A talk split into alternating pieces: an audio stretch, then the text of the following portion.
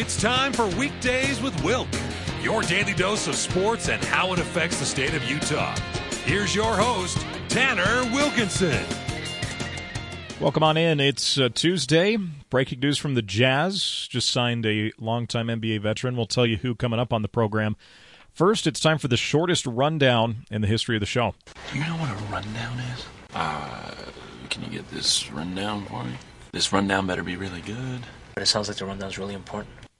Drew Timme scored 18 points, and Joel Ayayi added 16, and top-ranked Gonzaga racked up another lopsided win blowing past St. Mary's 78-55 in the West Coast Conference Tournament semifinals. Zags dominated from a big opening run led by 18 at halftime to cruise into their nation best 24th conference tournament title game. Jalen Suggs scored 15 points and Gonzaga shot 53% to tie the school record with its 29th straight win dating back to last season. Logan Johnson led St. Mary's with 15 points.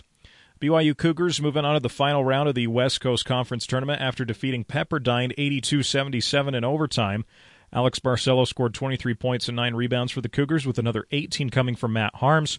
Cougars will fight for the WCC title against top-ranked Gonzaga later tonight. And that's legit it. That's your rundown. So, not a whole lot to, to talk about score-wise at the beginning of this week, but that's going to change as the week moves on.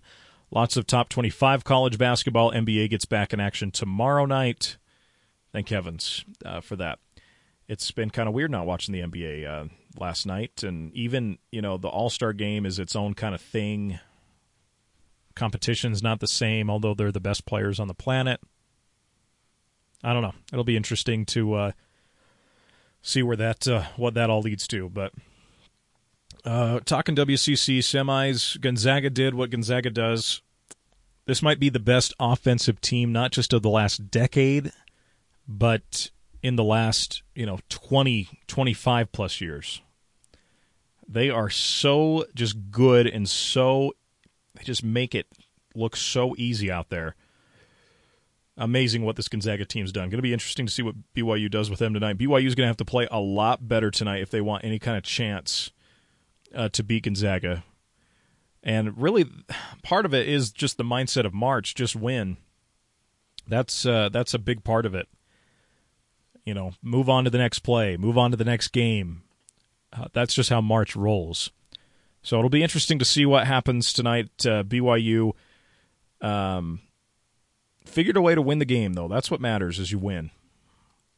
And BYU did that last night. Uh, Mark Pope continuing to to put his stamp of importance within in the conference. This will be his first uh, conference title game that he'll be a part of at BYU as the head coach. Obviously, they missed out last year, just barely, uh, on a last second shot to Jordan Ford. I don't like the way the WCC tournament's set up in terms of bracketing. I just don't. Um, I do think there's op- better opportunities out there. Um, not 100% sure, though, what what those are. Whether that's just going back to the old formatting or you know what the deal is. So uh, excited for that game though tonight. It's always good when BYU gets to play on the national stage, and that's uh, that's definitely something that that should be fun tonight. Uh, good news coming out from the NBA All Star game. There were no positive tests for anyone that was involved or participated. I think that's a good sign of things to come moving forward. Uh, I wasn't a big fan, you know, of just wasn't that big of a fan of them doing the All Star game in the first place. That being said, um, I they proved me wrong in some way. I think it was a good thing. It ended up being a good thing. Again, hindsight's twenty twenty. So the fact that you didn't have any immediate repercussions from this, it was it was a good thing. It was a good thing for the NBA. Uh, Atlanta Hawks forward Cam Reddish had a non-surgical procedure on his Achilles. Reddish, pretty important player for the Hawks, averages 11 points. He started in 21 of the 26 games that he's played in. Uh, so keep an eye on that for Atlanta. That's really all we got NBA wise. Lots to talk about within the NFL. A lot of guys getting franchise tagged or not getting franchise tagged. Uh, we'll up to date you on all of those. Those have just constantly been happening uh, throughout the day. Just going to really pull up uh, Adam Schefter's Twitter account. But the biggest one yesterday was Dak Prescott agreeing on a long-term negotiation with the Cowboys, 160 million over 4 years, 66 million dollars in a signing bonus. Comes a day before the deadline to put a franchise tag and uh, overall this is the good this is a good thing from Dallas. A lot of people don't like Dak.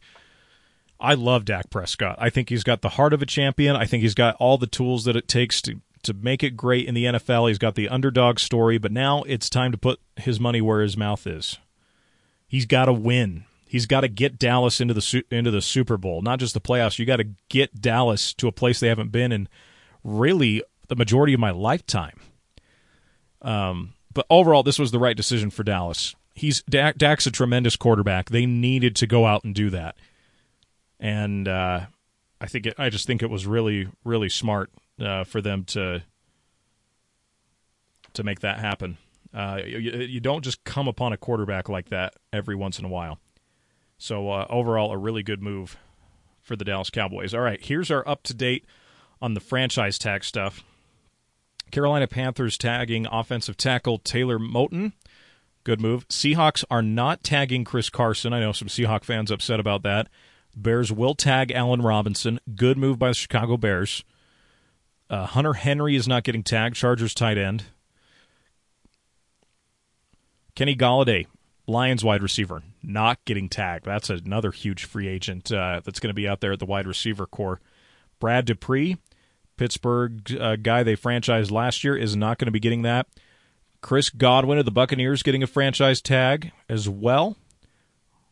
So kind of interesting. Patriots won't be tagging Joe Thuney.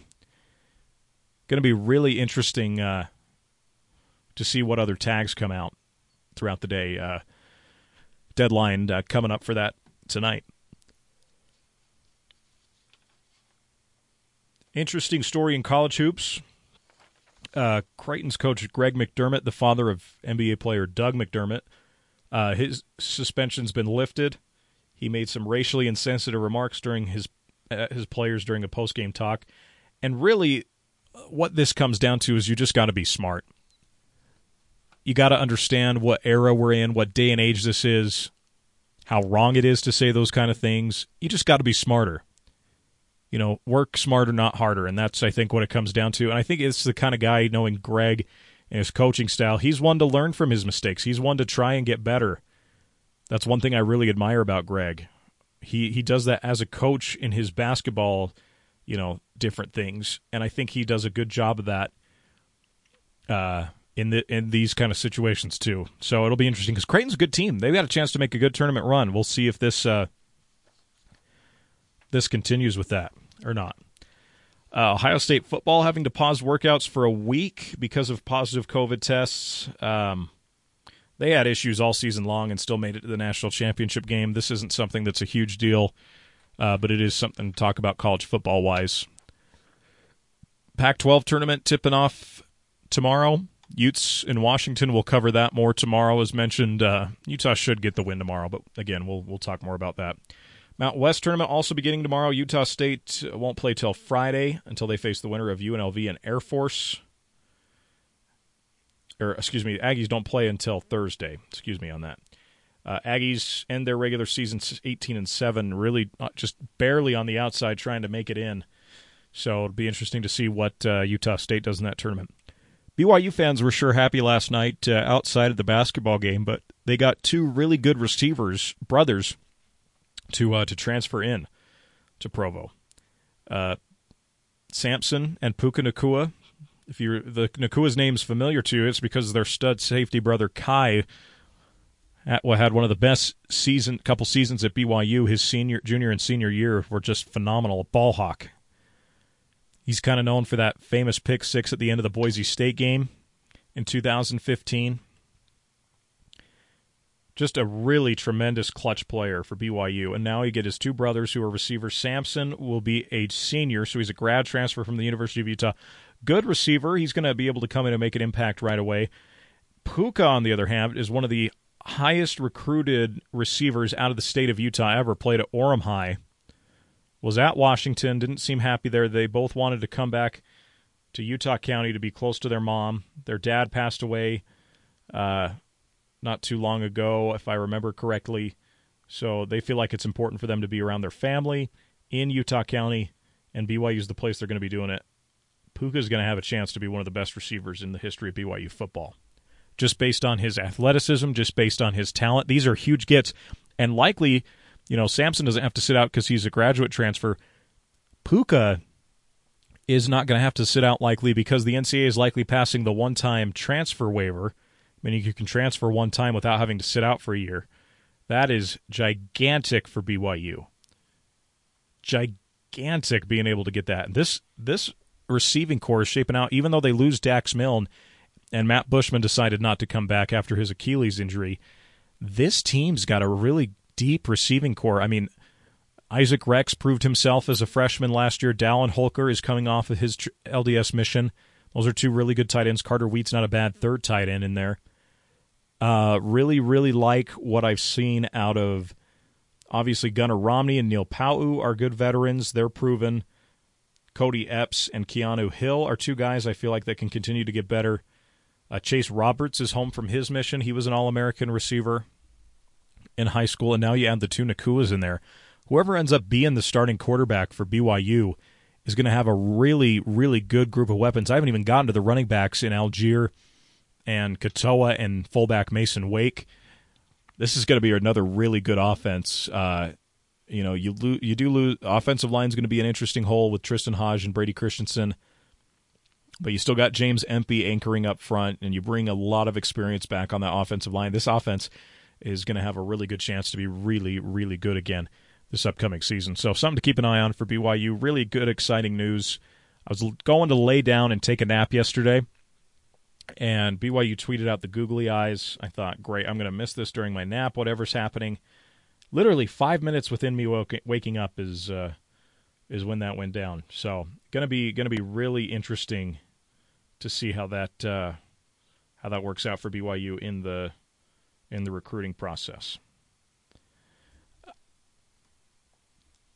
Jazz making news today. They uh, have agreed to a deal with Ersan Ilyasova, big Turkish man. He is a vet. He's played in 800 career games.